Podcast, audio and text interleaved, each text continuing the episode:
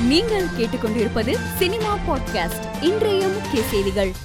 நடிகர் வடிவேலுவை வைத்து ஒரு படம் இயக்குவது தொடர்பான பேச்சுவார்த்தையில் ஈடுபட்டு வருவதாக பிரபல இயக்குனர் கௌதம் வாசுதேவ் மேனன் கூறியுள்ளார். சூர்யா நடிப்பில் தற்போது உருவாகியிருக்கும் எதற்கும் துணிந்தவன் படத்தின் டீசர் வரும் பதினெட்டாம் தேதி மாலை ஆறு மணிக்கு வெளியாகும் என இயக்குனர் பாண்டிராஜ் அறிவித்துள்ளார். விஜய் சேதுபதி நடிப்பில் பொன்ராம் இயக்கத்தில் உருவாகி வரும் படத்தின் படப்பிடிப்பு நிறைவு பெற்றுள்ளதாக தகவல் வெளியாகியுள்ளது. தமிழ் சினிமாவின் முன்னணி நடிகையாக வலம் வந்த நடிகை குஷ்பு தற்போது மீரா என்ற தொடரின் மூலம் ஆசிரியராக புது அவதாரம் எடுத்திருப்பதற்கு பிரபலங்கள் வாழ்த்து தெரிவித்து வருகின்றனர்.